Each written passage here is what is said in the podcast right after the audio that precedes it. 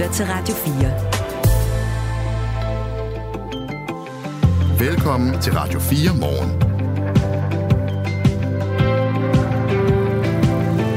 Når arbejdslivet slutter, er der stor forskel på, hvor mange penge mænd og kvinder har samlet sammen i pensionsformuen. Faktisk har mænd i gennemsnit cirka 35% større pensionsformue end kvinder. Det er der flere grunde til. Barslen kan være en af dem, men noget af det handler også om, at kvinder efter at de har fået børn øh, i langt større omfang end mænd vælger at gå på deltid. Når man tjener mindre, er der også mindre, der bliver lagt ind på pensionsformuen. Det er en historie, som politikken har her til morgen, og en privat økonomi, en privat økonom fra pensionsselskabet PFA, der hedder Camilla Jolien Poulsen. Hun har sagt ja til at tale med os om cirka 10 minutter om den historie. Og så skal vi til øh, sagen om videokonsultationerne. For sådan en konsultation, den er cirka tre gange så profitabel for en vagtlæge som en almindelig telefonkonsultation. Derfor vil Region Nordjylland nu have undersøgt, om den her brug af videokonsultationer har taget overhånd. Der er nemlig få læger, der bruger det meget mere end gennemsnittet, og de tjener styrtende på det. Vi dykker lidt ned i øh, den sag, eller vi dykker faktisk meget ned i den sag sammen med Radio 4's undersøgende journalist, Allan Christiansen, og det er klokken kvart i otte. Ja, Radio 4 har beskrevet, hvordan nogen tjener ja, over 2 millioner har en enkelt læge tjent på, over, på halvandet år. Bare ved videodelen. Og det, der også er til diskussion, det er jo, hvorfor skal lægen have ekstra for at bruge video undervejs? Det er der også flere af de mennesker, der har hørt Radio 4 morgen tidligere, som har skrevet ind. Hvordan kan det være, at det udløser et ekstra honorar på mindst 225 kroner, når lægen sender et videolink til en patient? Vi ved det ikke. Nej, det gør vi ikke. Men har du kommentar til den historie eller andre historier? Kom med din mening. 1424. Vi sidder klar. Kasper Harbo og Claus Andersen. Godmorgen. Godmorgen.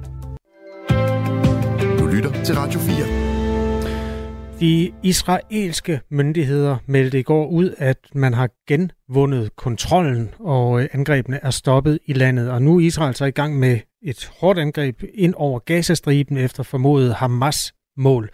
Mange af dem rammer altså områder, hvor der bor civile palæstinenser. Øh, Gaza er et meget lille område på størrelse med Langeland, hvor der bor mere end 2 millioner palæstinenser.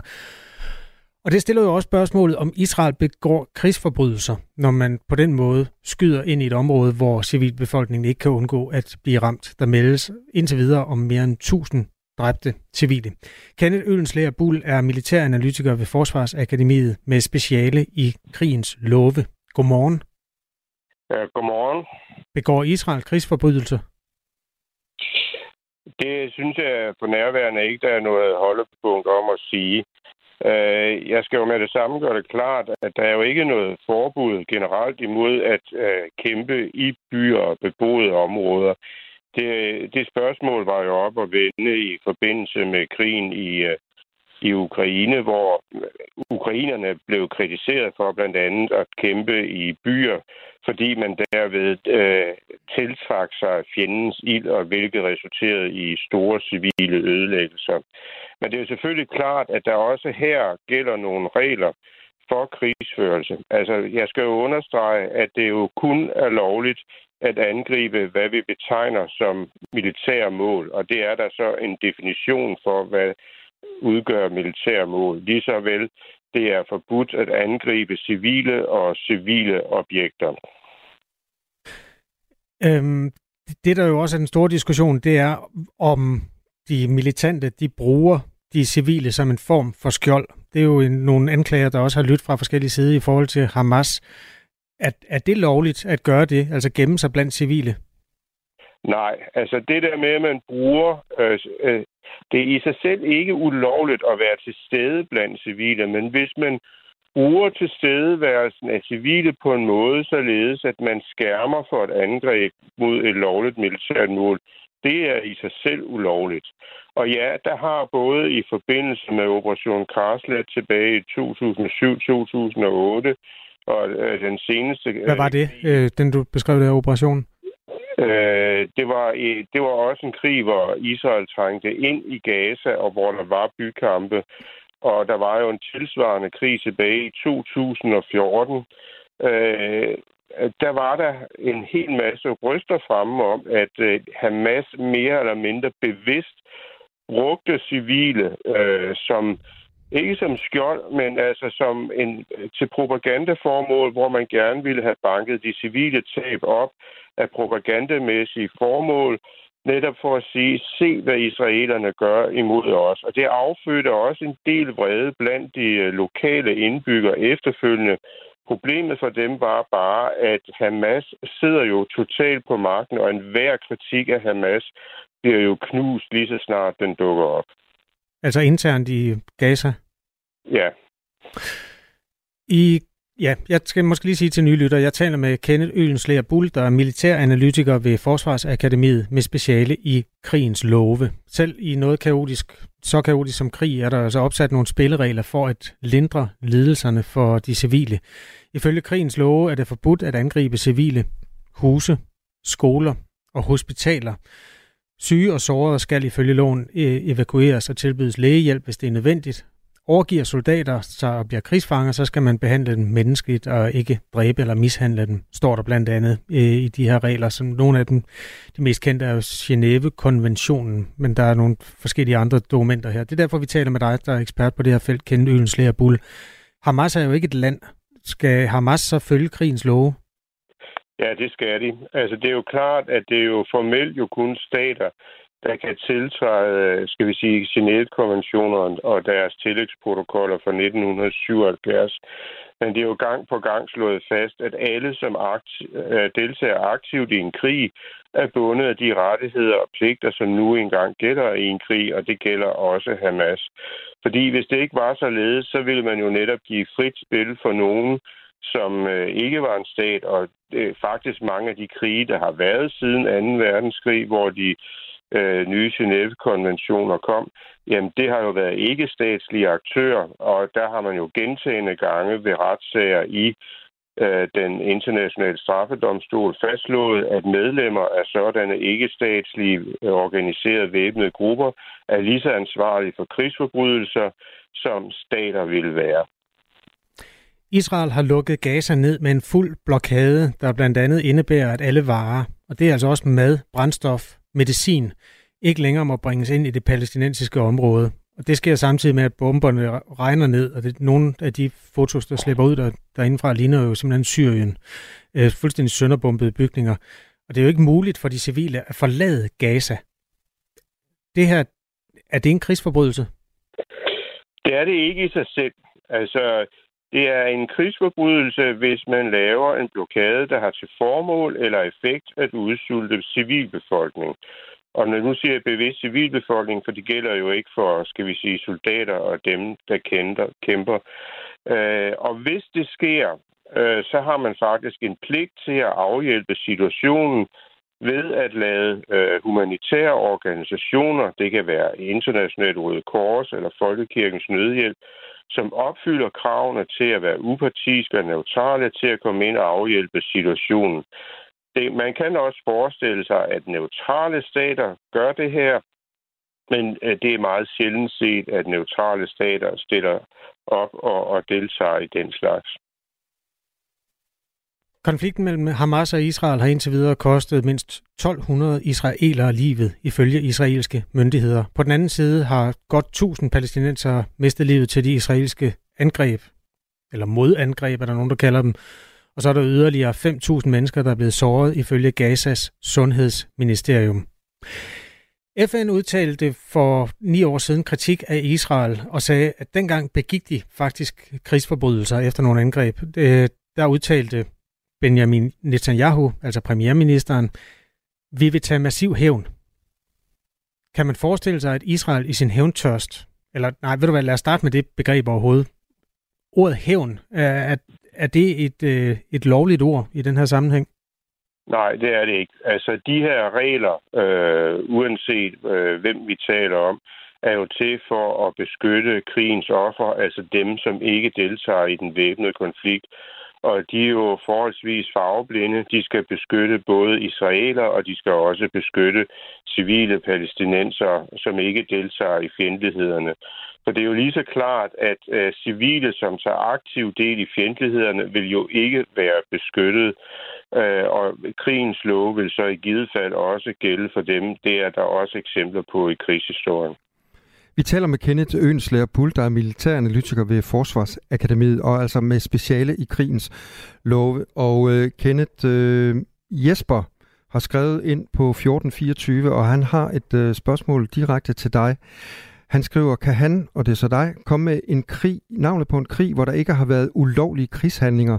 Det er helt normalt og har ingen konsekvenser, skriver Jesper. Altså, jeg vil gerne ramme pæl igennem med det der med, at det ikke har konsekvenser. Det kan have konsekvenser på mange planer. Dels at der vil ske retsforfølgelse af de skyldige. Derudover må man jo også sige, at det er jo svært at omdømme for dem, der begår krigsforbrydelser, uanset om de bliver dømt eller ej. Men nej, det vil være svært at nævne en krig, hvor der ikke har været krigsforbrydelser. Den eneste, jeg sådan ligesom kan tænke på, der har været forholdsvis ren, det har været Falklandskrigen tilbage i 1982. Men den var heller ikke særlig lang. Men også der foregik der nogle små ting, som måske ikke var krigsforbrydelser, men stadigvæk overtrædelse af den humanitære folkeret. Hvis vi skal mere end 40 år tilbage for at finde en krig, hvor der ikke er sket krigsforbrydelser, så kan det jo godt være en budbringer om, at øh, Jesper har en pointe, at det er mere reglen end undtagelsen. Øhm, Kendølse af nu taler vi meget om civile, og det er jo sådan lidt et definitionsspørgsmål, både på den side, hvor Hamas bor, og hvor de altså har deres daglige gang og angiveligt gemmer sig blandt civilbefolkningen, og også på den anden side.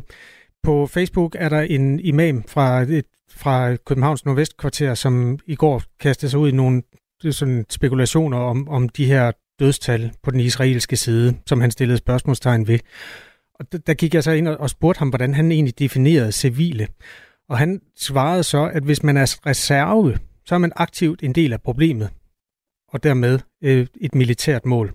Og hvis man skal oversætte det, så er det altså de mennesker, i hans optik, de mennesker, som i Israel har aftjent deres værnepligt og været inde i hæren, de er en del af reserven, og så er de ikke længere civile, og så er de pludselig øh, legitime mål. Og det, det var der jo helt givet mange af de der 260 festivalgæster, for eksempel, som har, fordi det er mere reglen end undtagelsen, at folk aftjener værnepligt i den israelske her. Hvordan laver man den definition? Altså hvis et menneske er en del af reservestyrkerne, er man så civil eller militært mål? Du er først og fremmest, øh, skal vi sige, militær i det øjeblik, du er mobiliseret og under kommando. Det er faktisk definitionen på, hvem der for eksempel er kompetent i en her, det er, du under kommando. Og det er du altså normalt ikke, når du er en del af reserven og bare går rundt i det civile samfund, og i øvrigt er klædt som civil og ikke bærer våben. Så jeg må indrømme, at det er en, øh, skal vi sige, en meget søgt måde ligesom at retfærdiggøre nogle forfærdelige overgreb på civile, som jeg slet ikke kan tilslutte mig. Inge skriver, det er da uhyggeligt, at det ikke er krigsforbrydelser at tørlægge en hel befolkning for mad og vand. Det er i den grad en kæmpe krigsforbrydelse. Det er jo decideret ondskab, skriver Inge. Jeg ved godt, du har forholdt dig til det en gang, men vil du ikke gøre det en gang til? Altså når man lukker for alle forsyninger til en civilbefolkning, hvordan kan det ikke være en krigsforbrydelse? Jamen, det siger jeg heller ikke, at det ikke er. Jeg siger bare, at det er ikke i sig selv. Det er jo først, når denne her øh, belejring får denne her effekt, at det ligesom udsulter befolkningen. Og det er jo klart, altså med de ting, jeg har hørt, og det, det vil sige, det er jo ting, der ikke er konfirmeret nu, øh, så er de allerede ved at være løbet tør for medicin i Gaza, og de er snart derhen, hvor folk begynder at sulte, og måske ligefrem sultehjælp. Ja, så har taler vi om en krigsforbrydelse. Men vi er bare nødt til at holde tungen lige i munden med hensyn til, hvad krigens love siger omkring det her. Fordi øh, det er jo ligesom det, jeg skal forholde mig til som fagperson. Bare lige afslutningsvis, Kenneth Ølenslæger Bull. Øh, hvis der er nogle mennesker fra Hamas, der har begået krigsforbrydelser, så selvom de ikke repræsenterer en eller anden officiel stat, så vil de stadig kunne retsforfølges. Men er der nogen som helst eksempler på, at øh, guerillakrigere eller terrorister på den måde kommer til at stå ved en krigsdomstol? Ja, der har været nogle tilfælde netop ved, øh, skal vi sige, den internationale straffedomstol, hvor jeg mener, lederen af den øh, organisation, der hedder Lord Resistance Army, som var en... Øh, øh, Kenneth Ylens Bull. Selv tak. Militær analytiker ved Forsvarsakademiet øh, med speciale i de her krigens love, som ikke altid bliver fuldt, og nogle gange bliver fuldt til dørs efterfølgende i nogle retsopgør. Klokken er 20 minutter over syv. Tak for de sms'er, der er kommet ind på nummer 1424. Det her er Radio 4 morgen. Det er ikke kun barslen, der gør, at kvinders pensionsopsparinger i mange tilfælde halter efter mændenes. Det er også fordi kvinder, efter de har fået børn, i langt større omfang end mænd, ja, de vælger så at gå på deltid, når de er færdige med deres øh, barsel. Det er en historie, politikken har her til morgen. Desuden er en stor del af de kvinder, der trapper ned for arbejdet, når barslen slutter, stadig på deltid 10 år senere. Det viser en ny analyse, der er udarbejdet af brancheorganisationen Forsikring og Pension. Camilla Jolien Poulsen er privatøkonom hos øh, pensionsselskabet PFA. Godmorgen. Godmorgen. Hvordan kan det være, at øh, billedet ser sådan ud, at der er kvinder, som efter barslen stadigvæk øh, 10 år efter er på, øh, på deltid? Altså man kan sige, det er jo op til den enkelte familie, hvordan de bedst får deres øh, totale liv til at hænge bedst sammen. Men det vi, det vi kan se er, at øh, mange familier kigger på det ud fra et økonomisk synspunkt, og dermed øh, vælger, at den i forholdet, der tjener mindst, øh, er mere oplagt at gå på barsel, fordi så er det færre penge, det koster familien. Og, og da det stadig er sådan herhjemme, at kvinder tjener mindre end mænd, så er det ofte kvinderne, der tager barselen. Men er det udelukkende den økonomiske vurdering, tror du, der gør, at øh, kvinderne sådan i højere grad går på, på deltid end mænd? Det kan jo være vidt forskelligt fra familie til familie. Øh, det kan godt have noget med kultur at gøre, hvad for en arbejdsplads man er på. Man kigger omkring og ser, hvad gør kollegaerne. Og, øh, og, og der kan vi jo i hvert fald godt se, at der inden for nogle af de særligt kvindetunge erhverv er en større tendens til at have deltid, og dermed måske også, øh, at man tænker, kigger sig omkring og tænker, at det, det, det, det er det, man gør, og det er naturligt. Så den kan måske spille ind, men ellers er det jo op til den enkelte familie at beslutte det. Inden der kommer børn i familien, er der ifølge statistikken nogenlunde lige mange mænd og kvinder, der arbejder på deltid. Øh, rundt regnet så er det hver femte, der er på deltid, eller også, man kan også sige 20 procent. Men for kvinderne stiger den her andel af deltidsjobber til det dobbelte, altså 40 procent, eller 4 ud af 10, når de vender tilbage til arbejdsmarkedet efter fødslen. Det er altså det, eller de tal, der kommer ud af den her nye analyse. I 22 havde danske kvinder i snit en pensionsformue, der var 25 procent lavere end mændenes. Det er altså det, de her nye tal fra Danmarks Statistik viser. Så øh, Camilla Jolien Poulsen, du er privatøkonom hos øh, pensionsselskabet PFA. Øh, kommer det bag på dig, at øh, de her tal de ser sådan ud? Nej, det gør det ikke, fordi sådan har det set ud i et godt stykke tid. Men det ændrer ikke ved det vigtigste budskab, nemlig at når man nu sætter sig ned og tager den her vigtige drøftelse og finder ud af, hvad skal vi gøre for at få vores samlede familieliv til at hænge sammen, så er det vigtigt, at den person, der tager deltid, øh, også på en eller anden måde bliver kompenseret for det. Øh, fordi hvis man senere går fra hinanden, så beholder hver person som udgangspunkt sin pension. Og så betyder det altså noget, om der er en meget stor 25% forskel i størrelsen af pensionen. Man kan synes, det er småpenge, når man får små børn, og man er i starten af 30'erne, men de små penge vokser så store over tid, og dermed er det rigtig mange tusind kroner, øh, flere hundredtusind kroner, at kvinderne står lige pludselig og mangler, hvis de senere går fra hinanden. 40 procent af alle ægteskaber går i opløsning, og dermed går parerne fra hinanden. Det er jo en meget fornuftig overvejelse, du beskriver, at man gør sig, Camilla, øh, at man lader den, der tjener mindst, gå på deltid, fordi så koster det mindre at kunne bruge nogle flere timer sammen med barnet. Men hvordan kan man nogensinde kompensere for det? Nu sagde du, at man skulle finde ud af at lave en ordning. Kan man kompensere for ja. det internt i familien ved, at ja. den, den, der tjener mest, så betaler ind på den anden pensionsopsparing, eller hvordan skal man løse det?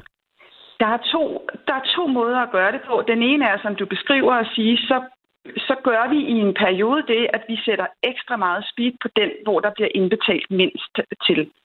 En anden måde at gøre det på, er at lave det, der hedder en pensionsægtepagt eller en samlivskontrakt, hvis man ikke er gift, hvor man, mens alt er godt i forholdet, øh, aftaler, hvis vi senere går fra hinanden, hvordan øh, deler vi så, hvordan øh, gør vi så op, kompenserer vi for den ulighed, der på det tidspunkt, hvis vi går fra hinanden, er på vores pensionsopsparinger. Hvor udbredt er det? Det kunne øh, med stor fordel blive endnu mere udbredt. Jeg tror, der er mange, der desværre stadig ikke kender til muligheden for at gøre det. Altså, er der nogen? Jeg har nemlig aldrig... Ja. Jeg kender ikke nogen, der, der har den ordning, så det er derfor, jeg bliver nysgerrig. Jeg har aldrig hørt om den før. Den, den findes, og den bliver brugt. Og, øh, og, og, og det er en fast del af vores rådgivning, når vi for eksempel sidder med øh, par, hvor den ene tjener mest, og derfor måske af skattemæssige årsager burde speede mere op på pensionsopsparingen for at give familien nogle skattefradrag. Men så kan man jo skubbe på den uheldige ulighed, og derfor er det en del af vores rådgivning at anbefale at gå ned og få lavet en pensionsægtepakke. Okay. Og det kan vi se, at en del af vores kunder faktisk gør. Okay, Nå, altså en del af jeres kunder. En stor Ja. eller lille, en lille del så, eller hvad? Vi måler det ikke selv, for det er ikke hos os, man laver det, det er via en advokat. Nå, okay. Fint. Tak. Camilla Jolien øh, Poulsen, I har jo i PFA lavet nogle beregninger på det her. Lad mig lige tage øh, bare en af dem. Og den viser, at en 30-årig lønmodtager med en årsindkomst på 400.000 kroner vil miste omkring 370.000 kroner, hvis den pågældende tager 10 år på deltid og går på pension som 69-årig.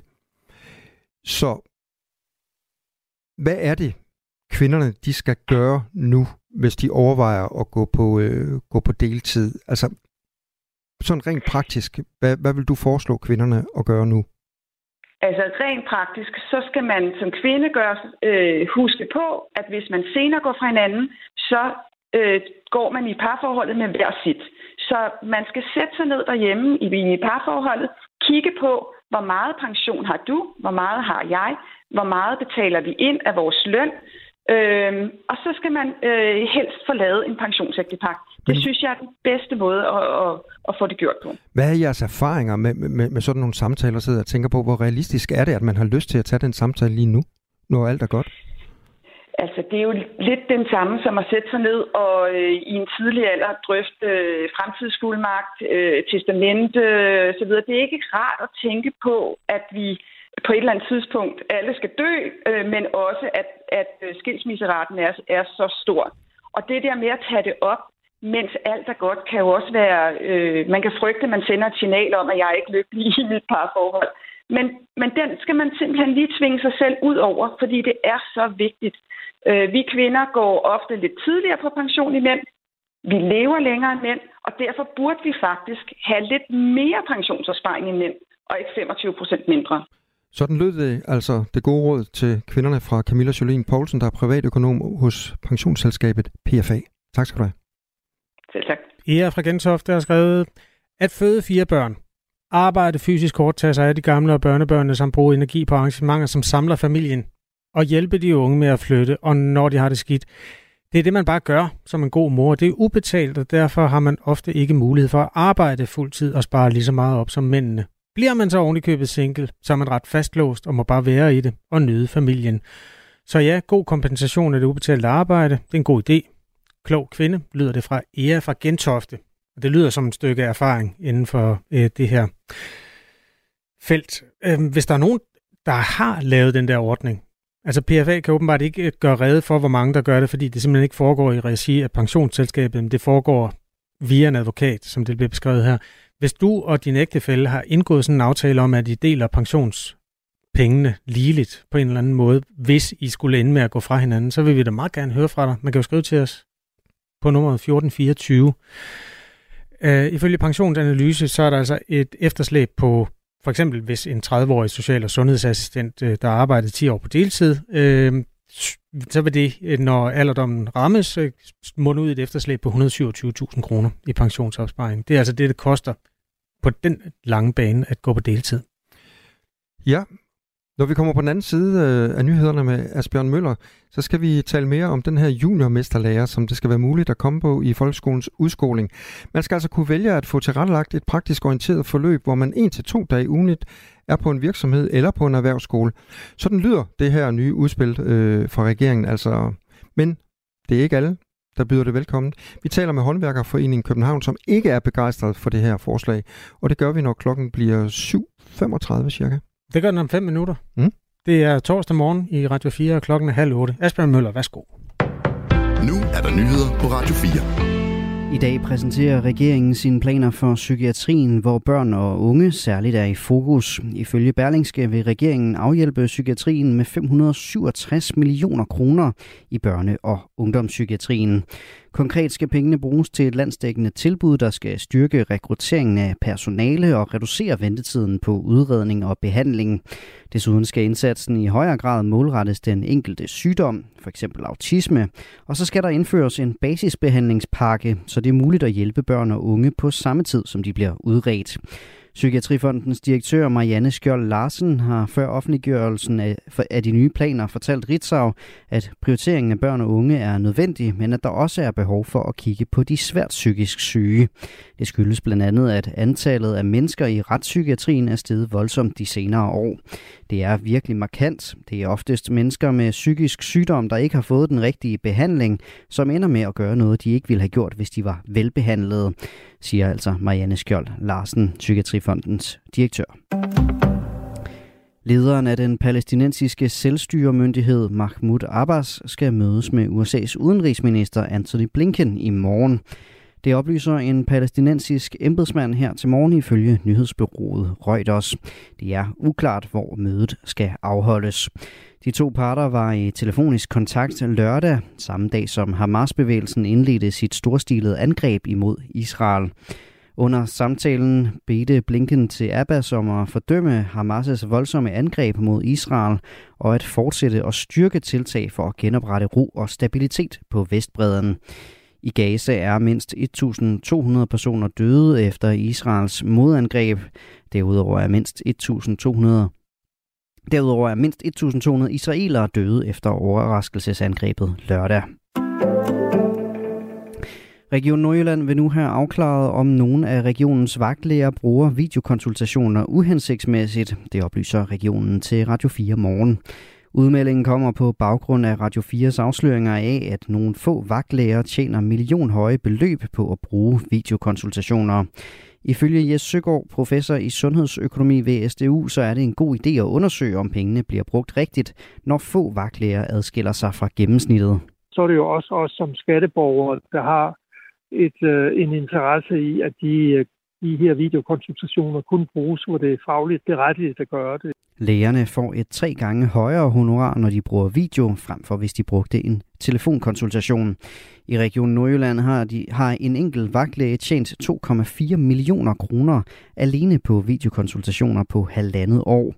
I et skriftligt svar skriver Region Nordjylland, at de har iværksat en nærmere undersøgelse af data med henblik på at afdække, om der er vagtlæger, som har en uhensigtsmæssig brug af videokonsultationer. Ifølge Jes Søgaard, professor i sundhedsøkonomi på SDU, så burde de enkelte regioner tage en snak med de læger, der skiller sig ud. Det rigtige at gøre, det er at tage en, øh, en faglig kontakt til vedkommende og spørge, øh, du afviger rigtig meget fra øh, gennemsnittet øh, for dine kollegaer.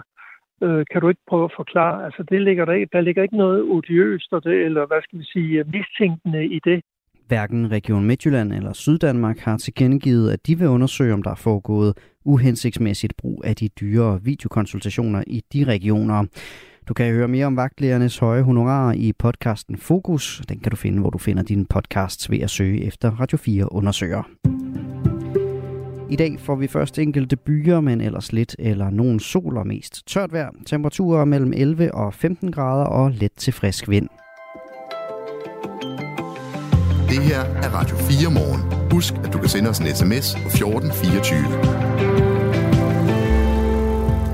Det lader til at være et godt bredt emne, det her med, om man skal tage en samtale i ægteskabet, altså mellem mand og kone, eller mand og mand og kone og kone, om øh, man skal dele pensionsformuen, hvis man nu går fra hinanden. Det er en svær samtale, som ikke ret mange får taget. Øh, det var det gode råd fra PFA øh, før nyhederne. Karsten, nej undskyld, øh, Haris har skrevet til os. Han er 34 år og bor i København. Som om jeg vil dele min pension, hvis min kone vil skille om 10 år, fordi hun er blevet forelsket i en kollega. Lyder synspunktet fra Haris. Og Silas øh, skriver lidt i samme retning. Hvorfor skulle man som mand dog dele sin pension med kvinden, hvis man bliver skilt? 80% af skilsmisser er kvindens idé. Der er konsekvenser for ens valg. Det var noget af en statistik, uh, Silas fra Nordfyn har fundet frem der. Gentag lige statistikken. 80% af skilsmisser er kvindens idé. Dem har jeg faktisk heller ikke set, de Nej. statistikker. Men hvis der er, du har et link til sådan en, så må du gerne sende den, Silas, på nummer 1424. Øh, Jakob han skriver i forhold til det her med, om man skal dele pensionsformuen, når man går hver til sit. kompenserer manden ikke allerede ved at betale mere til udgifterne, samt lommepenge ved fælles økonomi. Manden skal vel ikke være en arbejdende slave for kvinden, lyder Jakobs analyse. Han har skrevet til os på nummer 1424. Det kan godt være, at det giver anledning til nogle svar. Han stiller jo nogle implicite spørgsmål der, den gode mand. Man er velkommen til at skrive til os på nummeret 1424, hvis man har noget på hjerte i den her debat. Og vi vil faktisk meget gerne høre fra nogen, der har taget den der samtale, hvis de overhovedet eksisterer. Den er åbenbart ikke så udbredt. Og vi, det er Kasper Harbo og Claus Andersen. Godmorgen. Godmorgen. Du lytter til Radio 4. Det skal være muligt at komme i juniormesterlærer i folkeskolens udskoling. Sådan lyder en del af regeringens udspil til en øh, ny folkeskolereform. Man skal altså have muligheden for at skifte de klassiske fem skoledage med dansk og matematik og engelsk ud med en til to dage på en virksomhed eller måske en erhvervsskole, mens de resterende skoledage så foregår på vanlig vis på skolebænken i folkeskolen. Og hos øh, uddannelsesinstitutionen Aarhus Tech, der er uddannelsesdirektør, øh, han hedder Peter Grønlykke, og han er begejstret for det her forslag. Jeg synes, at julemesterlærerordningen er en god idé for de afklaret. Man skal huske på, at det er altså en lille del af folkeskoleelever i 7. og 8. klasse, der er afklaret om, hvad de gerne vil. Men jeg synes ikke, at man øh, behøver at sidde i en folkeskole, hvis man er afklaret om, at man gerne vil noget andet eller noget mere. Men det er ikke alle, der er lige så positive som øh, Peter Grønlykke her og, øh, over for det her forslag. Christoffer Susse er direktør i Håndværkerforeningen København, hvor nogle af eleverne måske kunne, kunne ende i juniormesterlærer. Godmorgen, Christoffer Susse. Godmorgen, godmorgen. Håndværkerforeningen København er en tværfaglig medlemsorganisation, skal vi lige have slået på plads, altså for selvstændige og ledere og har knap 1900 medlemmer. Og I mener altså ikke, at den her juniormesterlærer er en god idé. Hvorfor egentlig ikke? Ej, jeg er faktisk rigtig ked af forslaget, fordi det sådan bringer en svunden tid i mente, hvor man i gamle dage sagde, jamen hvis du ikke dur til at gå i folkeskole, så kan du altid komme ud og arbejde med hænderne. Og det har vi arbejdet på i mange, mange år og forvent det billede, at, at det ikke bare er, at man skal sende folk ud og, og arbejde med hænderne, når folkeskolen ikke fungerer. Så men, men Christoffer Susse, hvis vi nu sletter ordet dur i den sætning, altså hvis man bare ikke har lyst til at sidde og tærpe matematik og dansk, eller måske ikke er egnet til det, er det så ikke en god idé at komme ud og gøre noget andet og bruge sine hænder eller fødder? Jeg tror, at hvis man kigger sådan på det, vi har nogle unge mennesker, det er det forslaget er myntet på, det er dem, som er skoletrætte og ikke har motivationen så tænker man, at man har en folkeskole, som er indrettet til at håndtere unge mennesker, til at motivere dem, til at inspirere dem, og det er et fagligt højt miljø, som man så giver op, og så tænker man, ej, det er meget bedre at sende dem ud i en privat virksomhed, fordi der kan de sikkert løfte den opgave, som vi ikke har selv har formået. Og det synes jeg faktisk er en erklæring øh, for folkeskolen, og jeg synes, at man gør øh, man tager ikke de unge seriøst i forhold til de udfordringer, der egentlig er, fordi man har forsømt at sikre, at de har kunne have en, en motivation.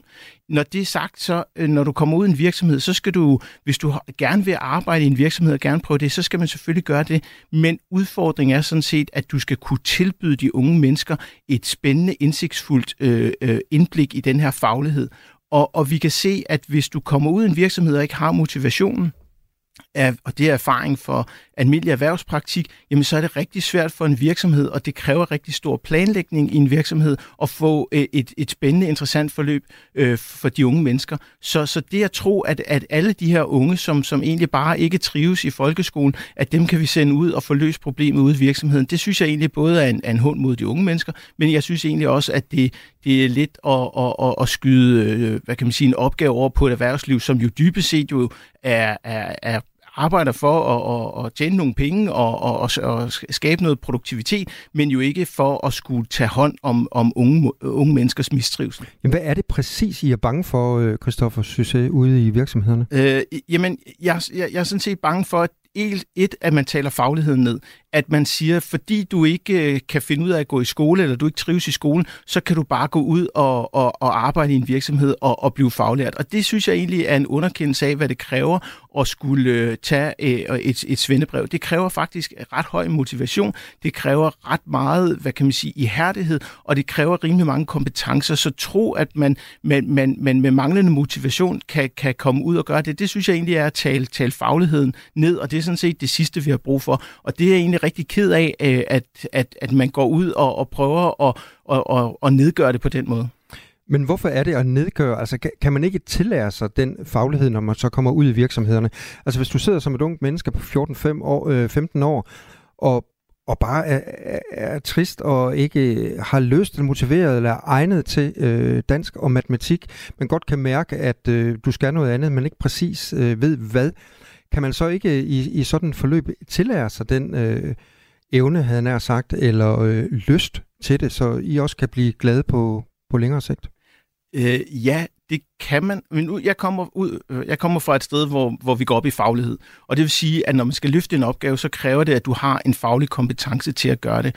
Og det at være en dygtig håndværker, har du jo ikke en faglig kompetence til at motivere og, og, og arbejde med unge mennesker, fordi det, det er ikke din faglighed. Jeg er klar over, at der er nogen, som, som godt kan have et stort hjerte og tage hånd om det her og løse det i de små, men i det store, der tror jeg ikke på, at det er en holdbar løsning, fordi at det kræver noget helt andet, og det er derfor, jeg tænker, at det her det er sådan set også lidt en hån mod de unge mennesker, som ikke trives. Der må, må folkeskolen sådan set, der må man kigge ind i folkeskolen og sige, hvad er det, vi kan ændre i folkeskolen for at sikre, at vi ikke har den her mistrivsel, og vi sikrer, at vi får dem motiveret både til dansk, men jo også til at lægge nogle andre fag ind i folkeskolen. Og det tror jeg ikke på, at man bare kan flytte opgaven ud til et fagligt miljø, eller et miljø, hvor der ikke er den faglighed. Og derfor så synes jeg egentlig, at, at, at det, det, lidt, det bliver lidt sådan en, en, en ærgerlig oplevelse at sidde tilbage med at sige, men nu har vi givet op over for de her unge mennesker, og så må de komme ud i verden og arbejde lidt. Og så taler vi sådan set både, hvad kan man sige, de faglige fag ned. Der er der ikke nogen, der har lyst til at tænke, jamen øh, øh, lille Peter på, på bagerste række, han kunne ikke rigtig sidde stille, og han var ikke der. Nå, om han skulle ud og være håndværker. Hvilket billede giver det af de andre elever? Det, det er der med til at tænke, nå, den vej skal jeg da bestemt ikke gå. Jeg synes faktisk, man skulle vende forslaget om. Jeg synes, man skulle sige, at øh, alle de unge, som er topmotiveret for at gå i skole og klare sig rigtig godt og med der, de skulle sendes ud i alle typer af virksomheder, ud, på, øh, ud til en lokal revisor, eller ud øh, på kommunekontoret, eller ud til tømmermesteren, og så skulle de få lov til at opleve, hvad vil det egentlig sige at arbejde. Det tror jeg, de ville have været meget bedre af. Og så dem, som, øh, som synes, at tingene er lidt svære, dem kunne man så fokusere på i folkeskolen og kanalisere de ressourcer, der så er øh, i, øh, i overskud til at fokusere på dem og sørge for, at deres trivsel kommer i top. Og så tror jeg sådan set, at, at, at alle vil, vil, vil komme tilbage og sige, vi havde faktisk haft en god oplevelse af det at komme ud hos en tømmermester eller komme ud og, og se, hvad laver de egentlig nede på kommunen. Christoffer Syssel, øh, lad os lige tage noget øh, fakta på det her øh, forslag, som altså er kommet fra, fra regeringen øh, i går. Juniormesterlærer indebærer, at alle elever i 8. og 9. klasse vil få mulighed for et praktisk orienteret forløb tilrettelagt med en til to dage på en virksomhed, i stedet for at følge folkeskolens almindelige undervisning i de dage. Alternativt skal elever, der ønsker et andet skoleforløb, tilbydes en til to dage ugenligt på en erhvervsskole, FGU, øh, FGU det er forberedende grunduddannelse, eller den kommunale ungdomsskole. Der laves en særskilt afgangsprøve til juniormesterlærer, og det er meningen, at øh, denne afgangsprøve skal give adgang til erhvervsuddannelserne. Regeringen regner med, at 5.000 børn og unge vil tage imod tilbuddet om øh, 2-3 ordningen, eller juniormesterlæren, som, øh, som vi også kender den. Jeg taler med Christoffer Sysit, der er direktør i Håndværkerforeningen København, og Christoffer, hvis der også skal være tømmer, murer, håndværkere af alle mulige slags, hvis der skal være nok af dem i fremtiden, hvorfor kan vi så ikke bare være glade for, at øh, politikerne allerede nu tænker i de her baner? Jamen, jeg, jeg synes, at vi kommer til at starte nedefra. Vi tager øh, og, og, og starter debatten med dem, som ikke trives i folkeskolen, og tager udgangspunkt i, hvis du ikke trives i, i folkeskolen og ikke dur til det, jamen så skal du ud og arbejde med dine hænder. Det synes jeg er grundlæggende en underkendelse af den faglighed og den motivation, det kræver at tage en erhvervsuddannelse og få et svendebrev.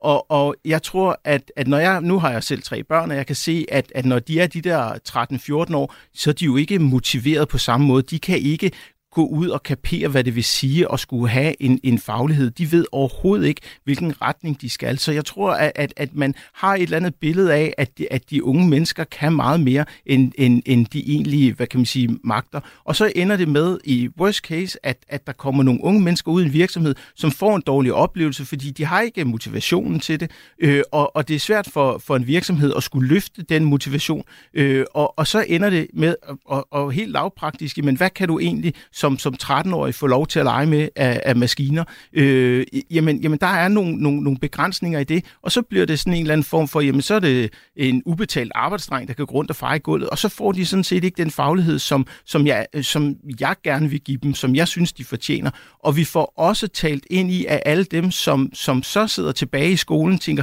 jeg skal videre i gymnasiet, for jeg skal da bestemt ikke ud og være faglig, fordi det rigtige arbejde, det er sådan set at komme ind og sidde bag et skrivebord. Og det synes jeg egentlig, at, at, at den største udfordring, vi har i, i samfundet, det er hele den her hvad kan man sige, måde at i talsætte en, en faglært uddannelse på, og, og se på, at, at det egentlig handler om, at det er alle dem, der ikke kan noget, det er alle dem, der ikke bliver uddannelsesparate, de bliver sendt videre over i, i et system, og alle dem, som er uddannelsesparate, de går den rigtige vej, så at sige, situationstegn, og, og skal gå videre i gymnasiet. Og, og det synes jeg er ærgerligt, at man begynder at lave det udskillingsløb allerede i, i 8. og 9. klasse, i stedet for rent faktisk at sætte ind og hjælpe de unge mennesker, som ikke trives.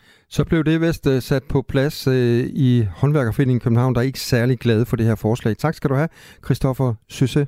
Velbekomme. God dag. Lige mod. Til Radio 4. Der er ikke ret mange, der sætter sig ned internt i ægteskabet og finder ud af, om man vil dele pensionsformuen den dag, man går fra hinanden. Der kom et godt råd før nyhederne med, fra Camilla Jolien Poulsen, der er privatøkonomi i pensionsselskabet PFA.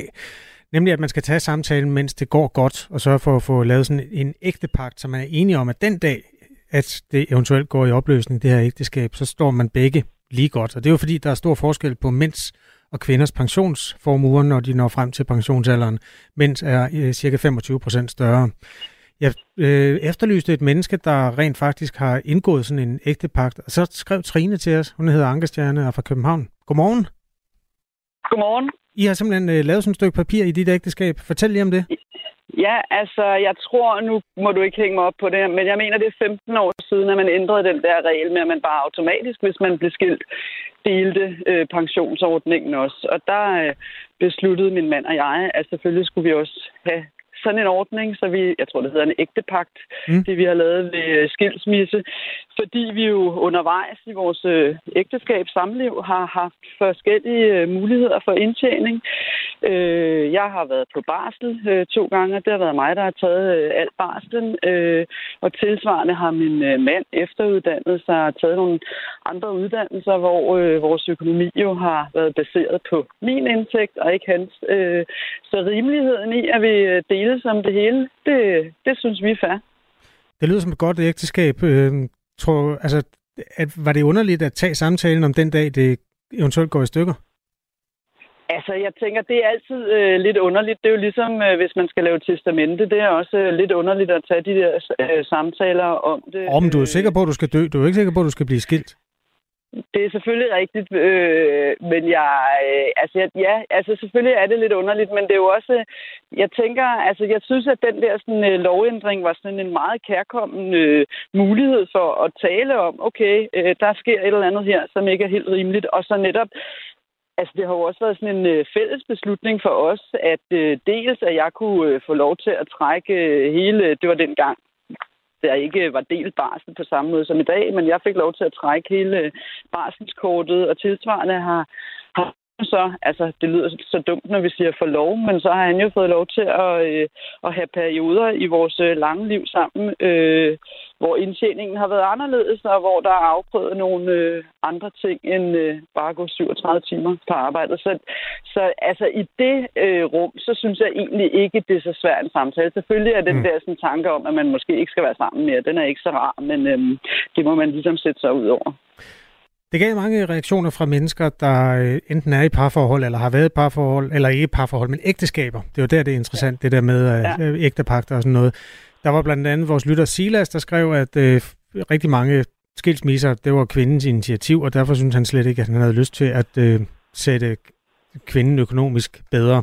Jeg fandt lige nogle fakta på det der. Der er en dansker, der har lavet et, et, et studie, der er publiceret internationalt.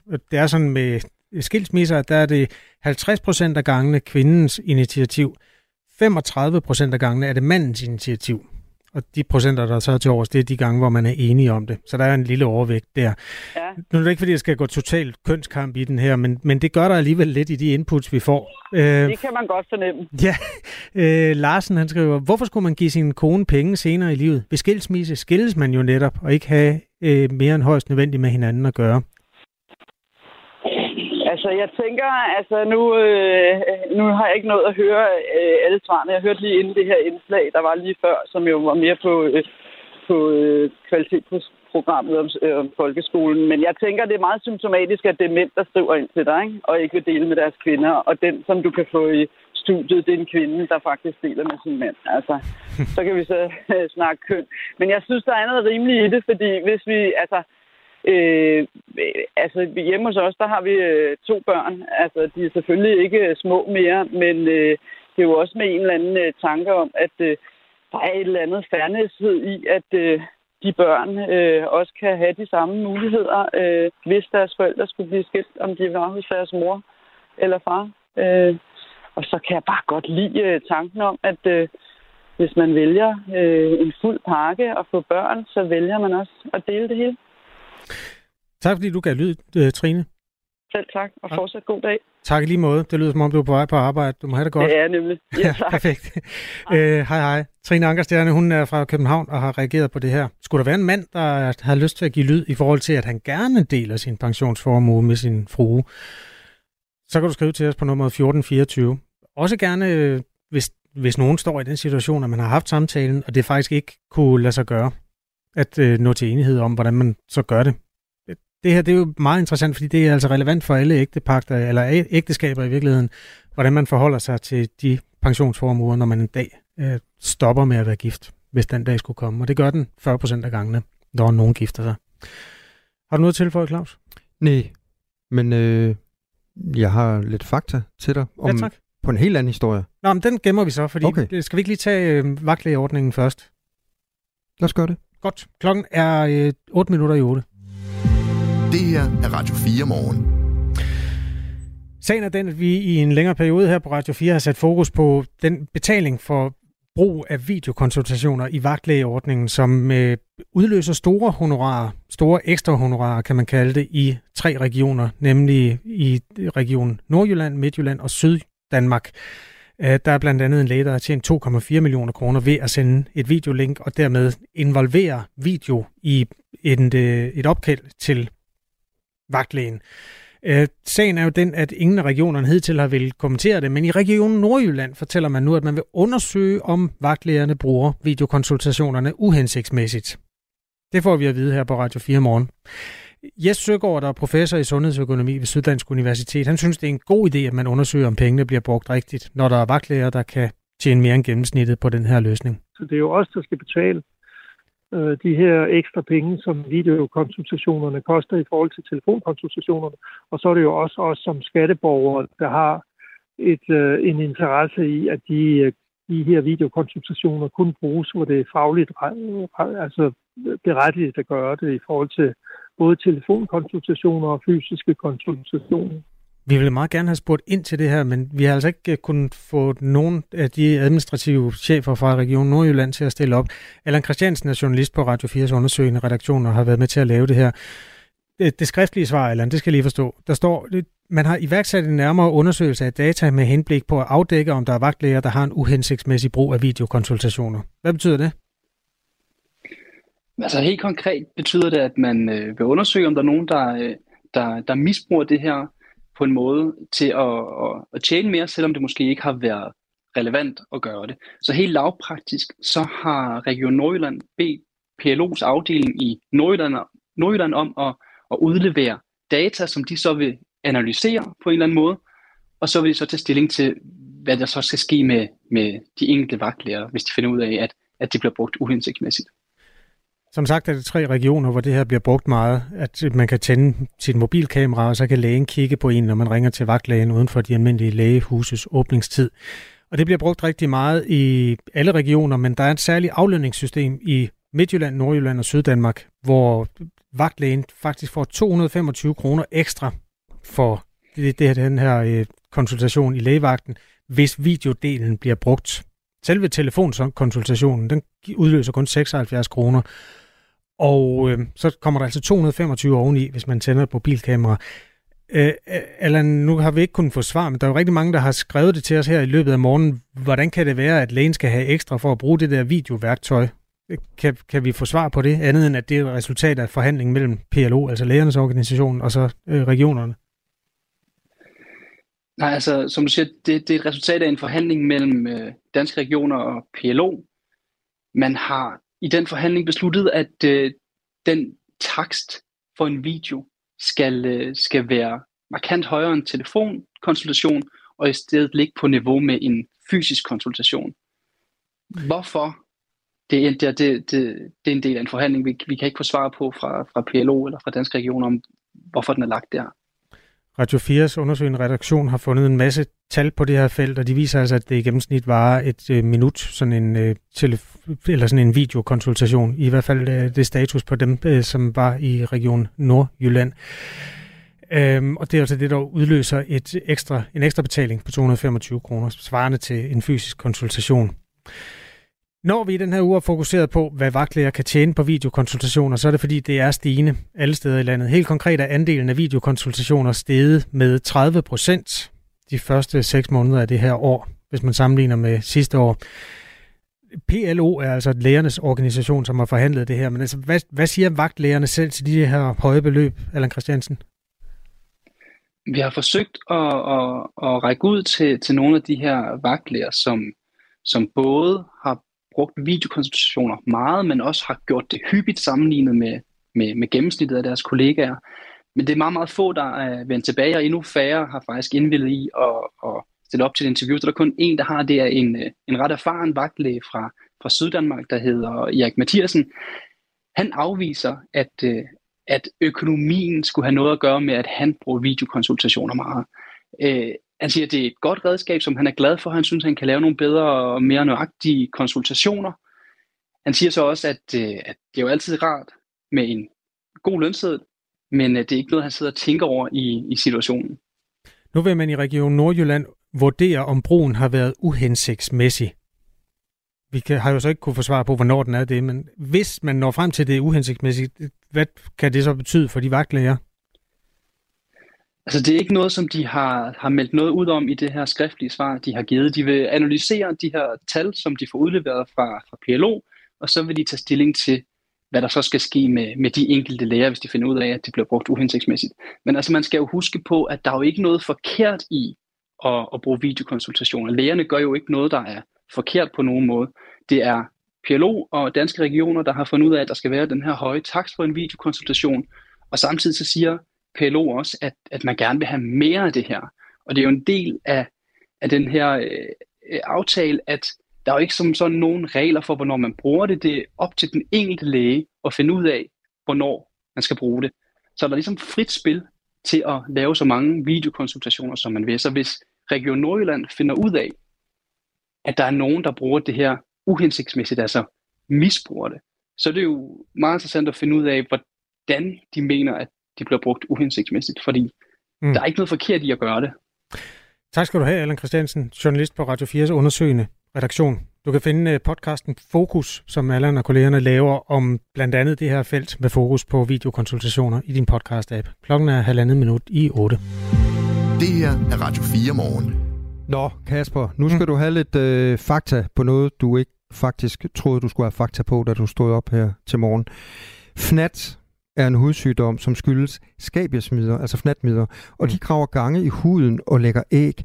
Fnat er stærkt kløende, og det skyldes de æg, der ligger under huden, som kan drive dig til vanvid. Det har jeg i hvert fald hørt fra, fra folk, som har haft det. Jeg har ikke selv, øh, ikke selv haft det.